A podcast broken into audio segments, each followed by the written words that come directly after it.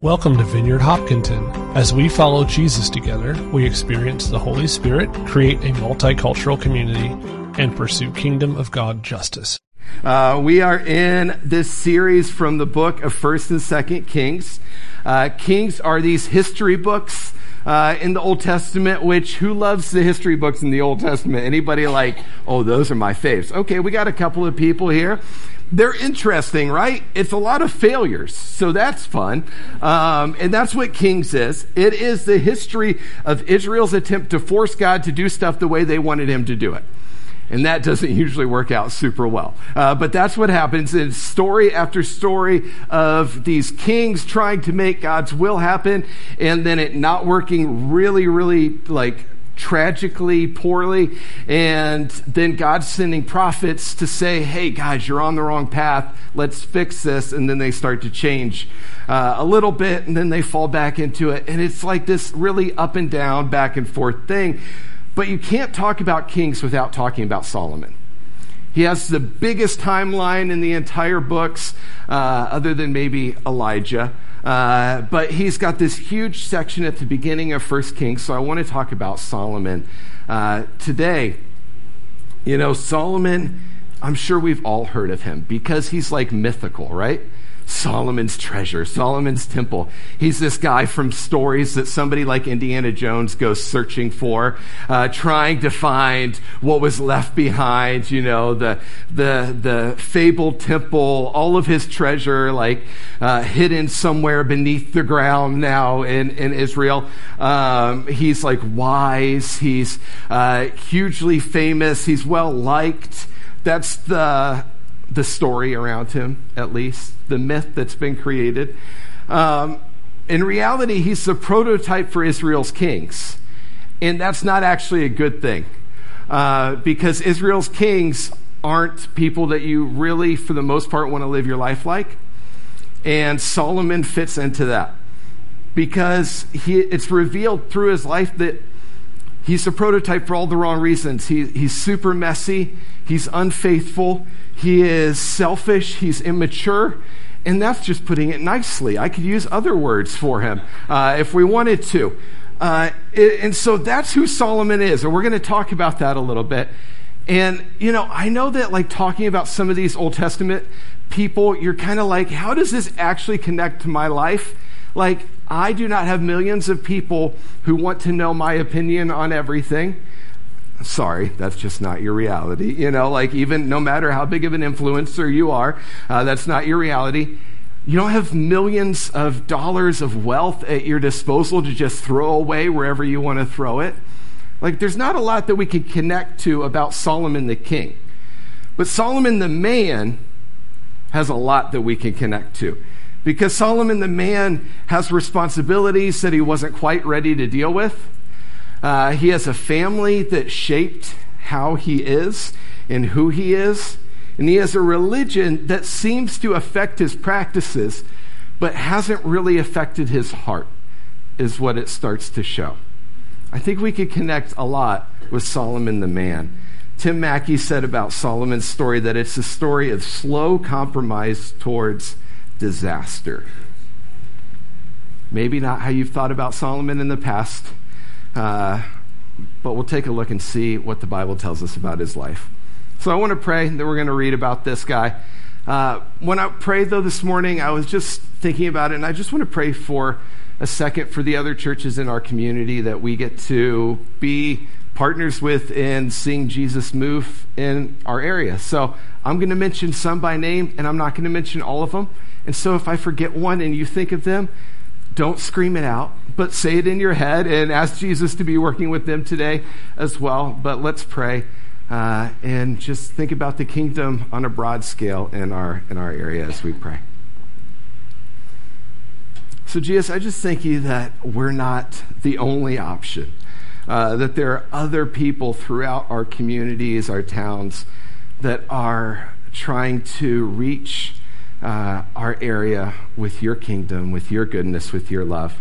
And I thank you that we get to partner with some of them, like Faith and Sanctuary, uh, the Korean Presbyterian Church here in town, the ways that we get to partner with St. John's, with St. Luke, uh, with so many churches in uh, Milford that you're using, and in Upton, and Westborough, and Holliston, and Ashland, and just all over this area. And Jesus, I just pray for you to be moving there this morning. I pray that your kingdom will be coming in those places as they focus on you and invite you to come. Pray for people to come to know you for the first time in their churches. I pray for uh, life change to be happening. I pray for you to really be uh, protecting and empowering the leaders of those churches as well. And thank you that we get to do ministry as the Big C church, uh, not just our own version of it. And thank you for the, the privilege that that is. And Jesus, I just invite you to come into this place to speak, to move, to reveal yourself to us. To just give you this space. In Jesus' name, amen. Okay, we're going to be in 1 Kings. If you want to open up to there, you can. But, you know, the story of Solomon, it begins with a dream and a request for wisdom. Excuse me. He has this dream where God comes and speaks to him shortly after becoming king, and he says what it is that he wants. And he says that he wants to be wise. So let's talk about wisdom in the Old Testament for a second before we read what it is that he says.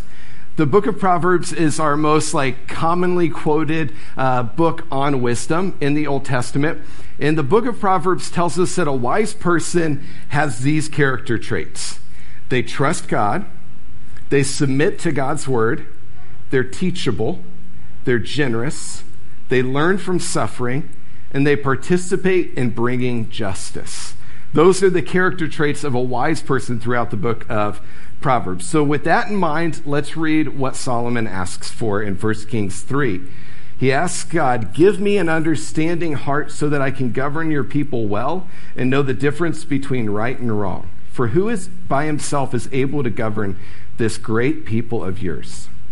And the Lord was pleased that Solomon had asked for wisdom. So Solomon makes this request. He's early in being king. His dad just died. And he says, Please help me to be able to do this thing well. And God was pleased with that. Hypothetically, it seems like Solomon is asking to be wise in the Old Testament tradition. But if you look at his life, I would say that that's not actually what it was that he was asking for, because he didn't quite know what that looked like. Because honestly, that's never who Solomon is. Those things that I said, let's just go through a checklist of things that he did in his first 20 years as king. Before he has this dream, he marries Pharaoh's daughter like his first act as king is to marry Pharaoh's daughter. Now, if you've read other parts of the Old Testament, which he would have as an Israelite, you would know Deuteronomy 7, 3, and 4, which says that you're not supposed to marry somebody who worships another God. That was pretty foundational. Like, that was a basic understanding as an Israelite. But he marries somebody as his first act who doesn't worship God and he aligns himself with like one of the biggest like enemies of the israelites which is kind of weird and, and, a strange move to make right away and then right after he has this dream we see a list of officials that he puts in charge of his kingdom and kind of buried within is this official who is in charge of slave labor have you ever read that? Did you ever notice that Solomon had an official in charge of slave labor? You're not supposed to have slaves. That's like anti God. Like that is against God's law. But he has an official in charge of slave labor. And he didn't take over another country and enslave their people, which means he started enslaving his own people as one of his first acts as king. Can you imagine that? Like this guy takes over as king and right away he goes to like some of the poor areas and says, okay, you're all slaves now. Not only do you not get paid, now you just do whatever I want for free, cheap labor. And he puts somebody in top, in, in charge of them. And then he goes and he builds the temple and it's much cheaper to build the temple when you have slave labor, right? Much cheaper, cuts down on expenses dramatically. And he spent seven years building the temple and that's great and good. But he follows that up by building his own palace for 13 years. Seven years on, his, on, on God's house, 13 years on his own house. Like, so you might think that the temple sounds like this epic place, like this amazing place, which it, it was. But think how epic and amazing his own palace was if he spent twice as long on it. So, looking at this list of, of characteristics of a wise person, where does he fit? Does he trust in God? I would say that's an eh, middle of the road. Does he submit to God's word? That is a no. That one we can say solidly. Is he teachable? Does he learn from suffering? Well, we don't have a lot of like uh, data points on that, but it's questionable a little bit at this point. Is he generous? Um, I guess the temple was generous, but he's also selfish. Is he participating in bringing justice? 100% no. Is Solomon wise? Uh, I don't know. Why is he like this? The guy who's been given everything by God and by his parents. Like, why is he like this? You know, I look at Solomon and I see the traits of somebody who never made their faith their own. It was his country's religion, and so he had to fit to it. It was his parents' religion, and so he had to fit to it, but it doesn't seem to be his own. It doesn't seem to be something that he ever actually grabbed a hold of completely himself. You know, I, have listened to a lot of, uh, not too many, I don't want to exaggerate it, but plenty of people who have deconstructed their faith. It's a pretty popular thing to do over the past five years, if we're being honest. Uh, it's a very popular thing, and, and you can get a lot of um, screen, screen space if you deconstruct your faith in some ways. People want to read your books and they want to listen to your podcasts. And usually, people who have deconstructed their faith, it's because they felt that the system of beliefs that they had been taught was fragile and faulty, and it couldn't stand up to their questions. Fragile, faulty, couldn't stand up to their questions because, and this is not their fault usually. Usually it's the people in authority above them's fault for some of this. Because when they had tried to ask questions, they were told that they needed to be quiet. They needed to, you know, just go along with it. Just believe. Just listen to like what wiser people than you have said. Just go along with what it is. This is just what the Bible says. So why do you need to ask questions? And they're shushed and they're quieted and they're pushed to the side. Nobody likes that, right? Nobody enjoys being shushed, quieted, and pushed to the side. And they've also then see, because then they're starting to dig and they're like, well, what, who's this person to be the expert? And they're like, wait, their life doesn't match up to what they're saying either. And the hypocrisy starts to grow. And it starts to like just add up. It's usually folks who have grown up in the church. So I was listening to one of these conversations recently, and I was like, Jesus, please don't let that happen to people in our church. Don't let people in our church think that they can't ask questions. That, it, that following you is fragile and like faulty. Like, and you know what Jesus kind of told me? He's like, hey, bud, that's your job.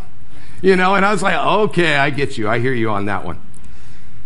So, for a moment, I want to speak to the younger folks in the room. Although, if this fits you in any way, take it in. But I know especially younger folks who have grown up in the church like, I just want to say this really clearly that you can ask questions. You can believe things that are different than what I believe. You can disagree with me. You can have questions about what your parents believe or what authority figures believe. You're allowed to struggle to reconcile your faith to life you could be honest about the ways that you don't understand it, or you don't get it, or it doesn't make sense. That's all allowed. In fact, I would say it's healthy.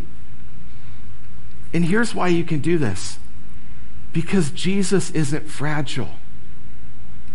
The kingdom of God isn't fragile. It, our faith isn't like a Jenga stack You know that game where you pull out the blocks? I think that's sometimes how we look at our faith. And we're like, if I poke the one thing through, everything's going to come crashing down. That's not true. Jesus can stand. He can deal with your doubts, your questions, your, your, uh, your frustrations, your anger at things, your, your questions about hypocrisy. He can deal with it. Don't be afraid to make your faith your own. There's a guy named Brian Zahnd who's a pastor, and he wrote this article called uh, Deconstruction or Restoration. And in it, he encourages people to be art restorers, you know, people who dig and, and clear to bring the beauty back to art pieces versus demolition experts when it comes to your faith, versus people who just throw a grenade and then run. That's usually what we do when it comes to faith, right? We're like lob it and then duck. We want to just get out of the way. And this is what he says. He says that it's true that faith in Jesus has been distorted over the centuries by layers of varnish, dirt, and grime. The beautiful image of Christ has been obscured by the imposition of cultural assumptions, political agendas, distorted doctrines, and the corrupting influence of empire. Fundamentalism, literalism, nationalism, and consumerism have created layers of varnish that distort the image, the beautiful image of Christ. But we don't need to deconstruct our faith. We need to restore our faith. And we do it prayerfully, we do it patiently, we do it reverently. He says his journey of rediscovering the beauty of Christ was a journey I traveled in prayer. My heart was changed as I learned to sit with Jesus in prayer. Don't deconstruct, pray. Sit with Jesus, gaze upon his beauty, Wipe away the false varnish with your tears of gratitude. This is restoration, not deconstruction. And this is what will save your faith.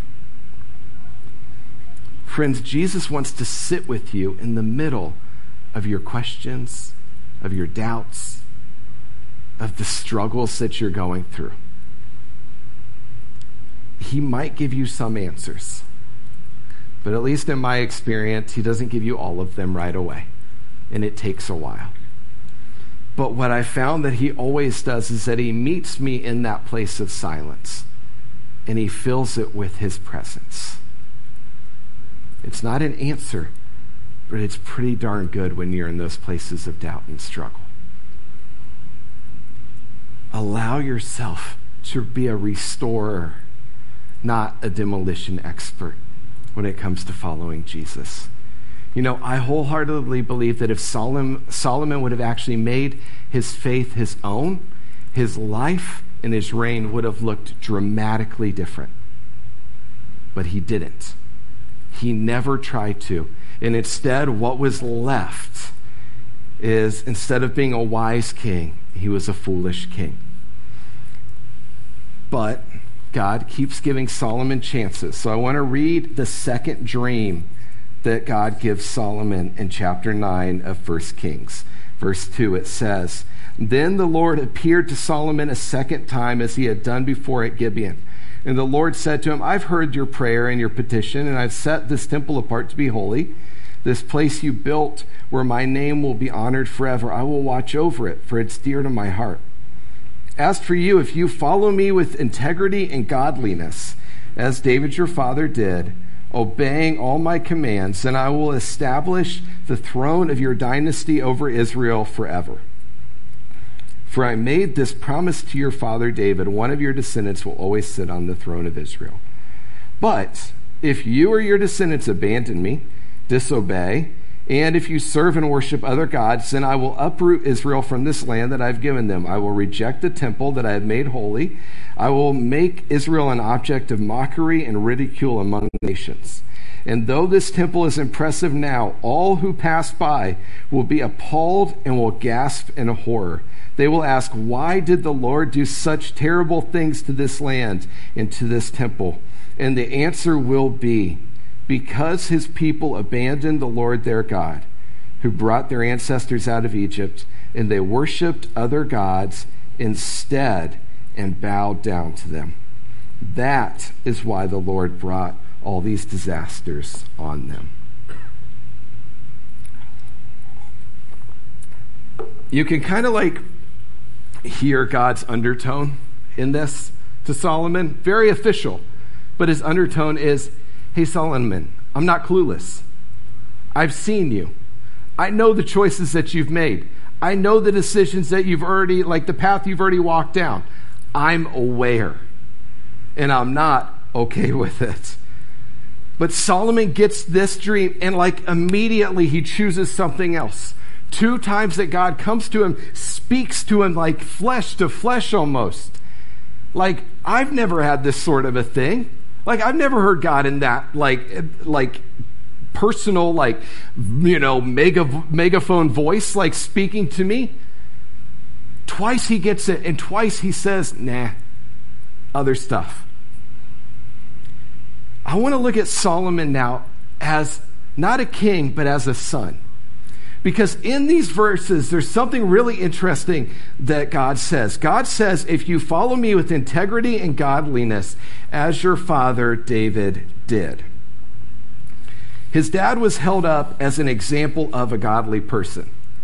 But you know what's the truth about David? David was a tremendously sinful person as well. And who has a dad who did something not good? Raise your hand. Every single one of you should raise your hand if you had a father. Like you're, it's there. We're not throwing shade at them. Like this is just reality, right? And so you look at your dad, and if God was like, "This is the prototype of what a man should be," you might be like, "But he just did this yesterday." Like, and you'd be like, "I'm, I'm pretty sure you got that wrong, right?" Solomon would be looking at his dad, and he's like, God, I'm sure you messed that one up because, like, honestly, I'm not that much worse than my dad. Like, let me tell you about his parents.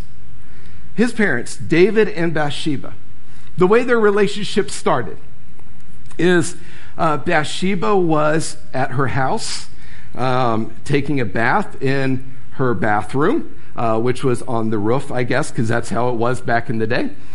And the palace is tall, and he could see things, and he peeped, which is bad news. And then he sent his soldiers to go bring her to him.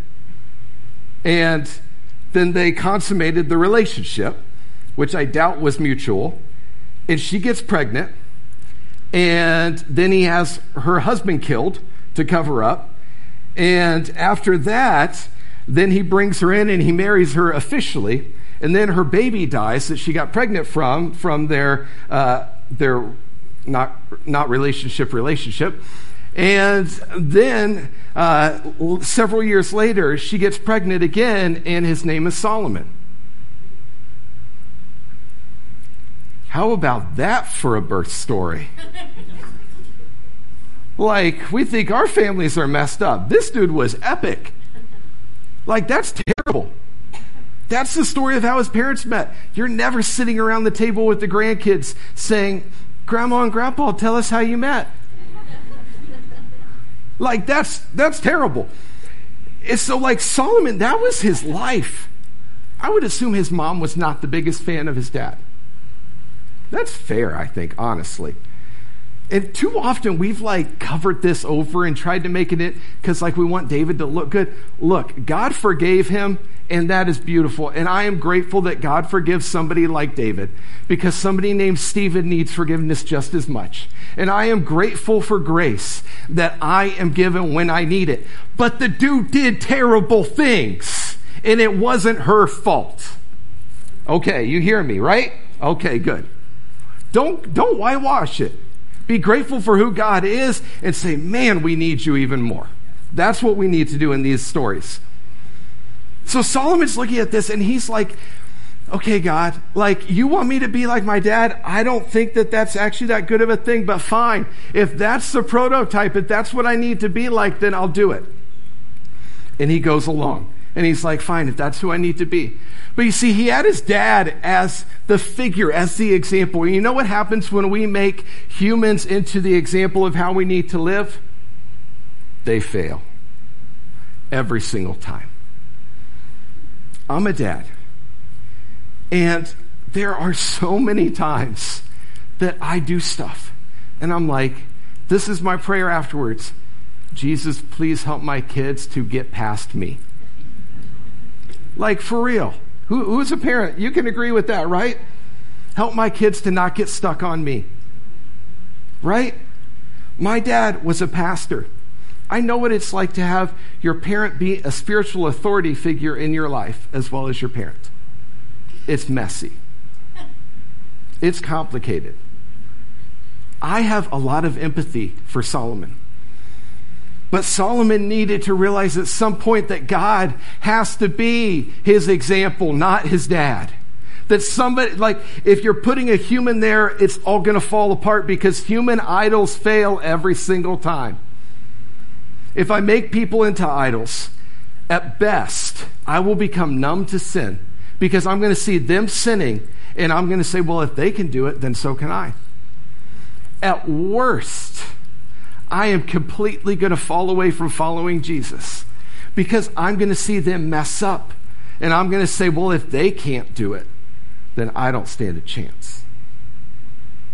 If humans are our idols, we're in a bad spot. But Jesus, if he's our example, we're good. Because if Jesus is our example, then when we sin, we're not going to become numb to it. We're going to ask for mercy and then we're going to keep working so that we don't keep doing it. We'll reject sin. If Jesus is our example, we will give ourselves grace when we fail, but we won't be content to stay in that place of continually doing the same thing over and over again because we won't be comfortable with it and we'll keep pushing ourselves to mature like Jesus.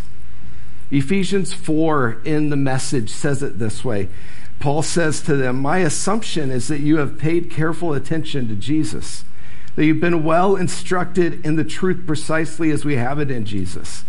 So since then, we do not have the excuse of ignorance. Everything, and I do mean everything, connected with that old way of life has to go. Since we do not have the excuse of ignorance, everything connected to that old way of life has to go. It's rotten through and through, so get rid of it. And then take on an entirely new way of life a God fashioned life, a life renewed from the inside and working itself into your conduct as God accurately reproduces his character in you. Those verses are hugely convicting to me. Get rid of it all. Don't let your life rot because you are content to stay. I want to be a person who's being renewed, not a person who's rotting. You know, I uh, was telling uh, some friends a story, and I realized that it was the perfect analogy for this. Uh, I had a friend, a roommate, whose car was literally, literally rotting. Um, so let me tell you about how that happens. It was pretty gross. Um, he was a very nice guy. Um, I'm, kind, I'm a clean freak, so that should be your basis for this. So, like, this bothers me quite a bit. But my friend was a really nice guy. Loved Jesus, like, was an English teacher, like, really good guy. Um, but he was disgustingly messy, like really, really bad. And like he was getting ready to move, and so I was helping him with something, and so I got into his car, and I like had to put my feet on top of the trash. You know, you ever gotten into one of those? And you're like, okay, uh, don't crunch, you know, like, uh, it's so like, I'm, I'm driving and we're, we're going like five minutes away. And as we're driving, I'm like, I'm starting to get sick from the smell. It was so bad. And it was mid January in Ohio. It was freezing outside. And I put that window down. Because, and I was like, I'm sorry, but like, I can't. It's just too bad. Like, I feel terrible right now. I got to put the window. And he chuckled, you know, the way somebody would who's been living with that for a while. And uh, we get back to the house after doing whatever. And I'm like, can I help you clean this out, please? Like, pretty please? And so we go and get the trash can and we start like throwing stuff. There's nothing, just trash, normal trash, through like the main body of the car. So we open up the trunk we open it, and all of a sudden it was like, whoo, okay, there it is.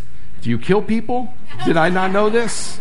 Like, this is decomposing body smells. And so, like, I was like kind of scared. And I'm like, how about you go first? Do You reach it. And so we're like going through and we clean it all out. And you know, he's doing the like, oh, that's where that went thing, you know, and like making it cute. Not cute, dude. Not cute. And, and so like we finally we get to the back. This is what it was. You know that protein powder stuff? Whey, whatever. I don't know. I don't do that, obviously. I guess you can tell, probably. But um, don't say anything about that, but you can tell.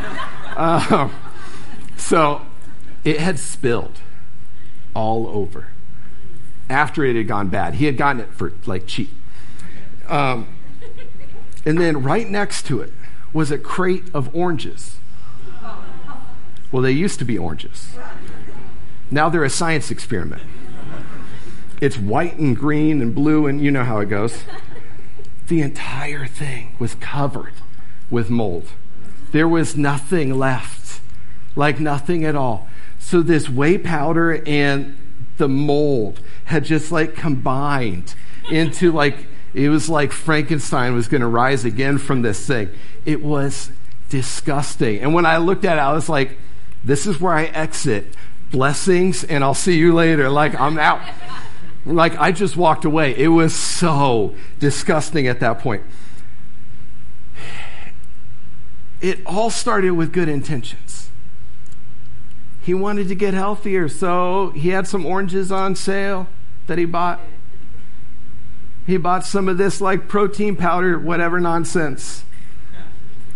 Wanted to get healthier. But then he just put, kept putting stuff on top of it. Just kept adding, just kept adding. And all of a sudden, his, his best intentions started to rot out his entire life.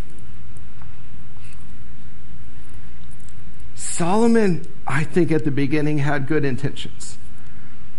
You know what the best way is to keep peace? Intermarry with other royals. Like everybody does that, right? Like that's been a thing forever. Not in this kingdom. You know, everybody else has slaves. Not in this kingdom. And then he just kept adding on top of it. And 1 Kings 11 says that Solomon loved many foreign women. Besides Pharaoh's daughter, he married women from all over the place. And the Lord had clearly instructed the people of Israel you must not marry them because they will turn your heart to their gods. And yet, he insisted on loving them anyway. He had 700 wives of royal birth and 300 concubines. Just astonishing. I mean, it's like the pure, like, num. Anyway, it's whatever. It's like if I married the whole, like, I don't know, which community around us has a thousand, I don't know, whatever. It's just baffling. Uh, and in fact, they did turn his heart away from the Lord. The Lord was very angry with Solomon, for his heart had turned away from him, who had appeared to him twice. He had warned him specifically about worshiping other gods, but Solomon didn't listen. So now the Lord said to him, Since you've not kept my covenant, you've disobeyed, I will tear the kingdom away from you and give it to one of your servants. Solomon made a thousand bad choices, and they destroyed him. The women weren't at fault, they were just pawns in this game. Solomon knew better. Solomon chose. He had been warned and he got lazy. And his rot, unfortunately, didn't stop at just him, but it destroyed his entire country. Tim Mackie said that his kingdom and his heart were compromised by idolatry and injustice, eventually leading to disaster. All that wealth and abundance he thought was a sign of blessing looks very different now. It looks like a sad story of slow compromise leading to disaster. A sad story of slow compromise. The warning for us from Solomon is that little choices can lead us to a place of complete disaster when we don't deal with the rot that's underneath it all.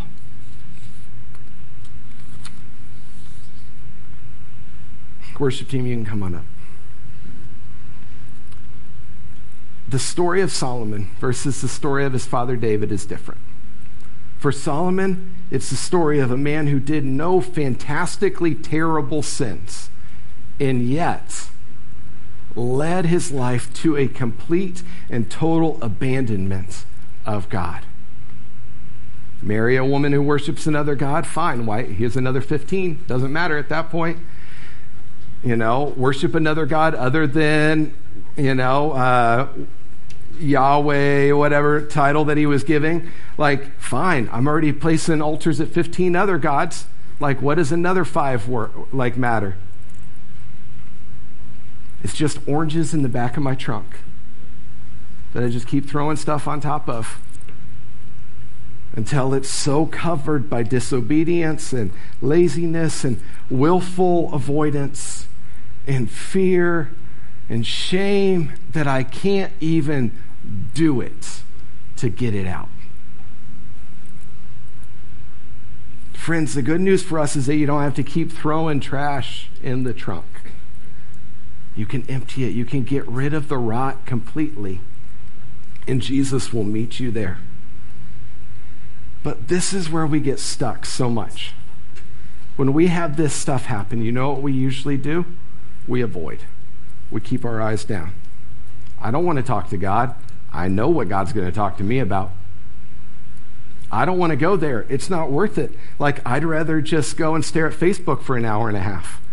Like, I don't want to go deal with this. Like, I'm just going to keep avoiding. We keep our head down. We get tunnel vision.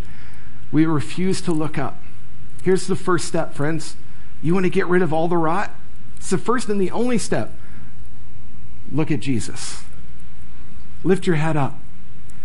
Stop letting shame be the thing that controls you. Look at Jesus. Stop letting your questions be so big that God can't ever take them. Look at Jesus and ask your questions. Stop saying, well, when I finally get over this one thing. No, look at Jesus and say, how do I get over this one thing? Stop saying the thing that I did is too bad and now it's gross and nobody can get in my car because they throw up from the smell of it. No, look at Jesus and he'll come and he'll wipe it all out. Look at Jesus. Stop looking at whatever it is and bring it to Jesus.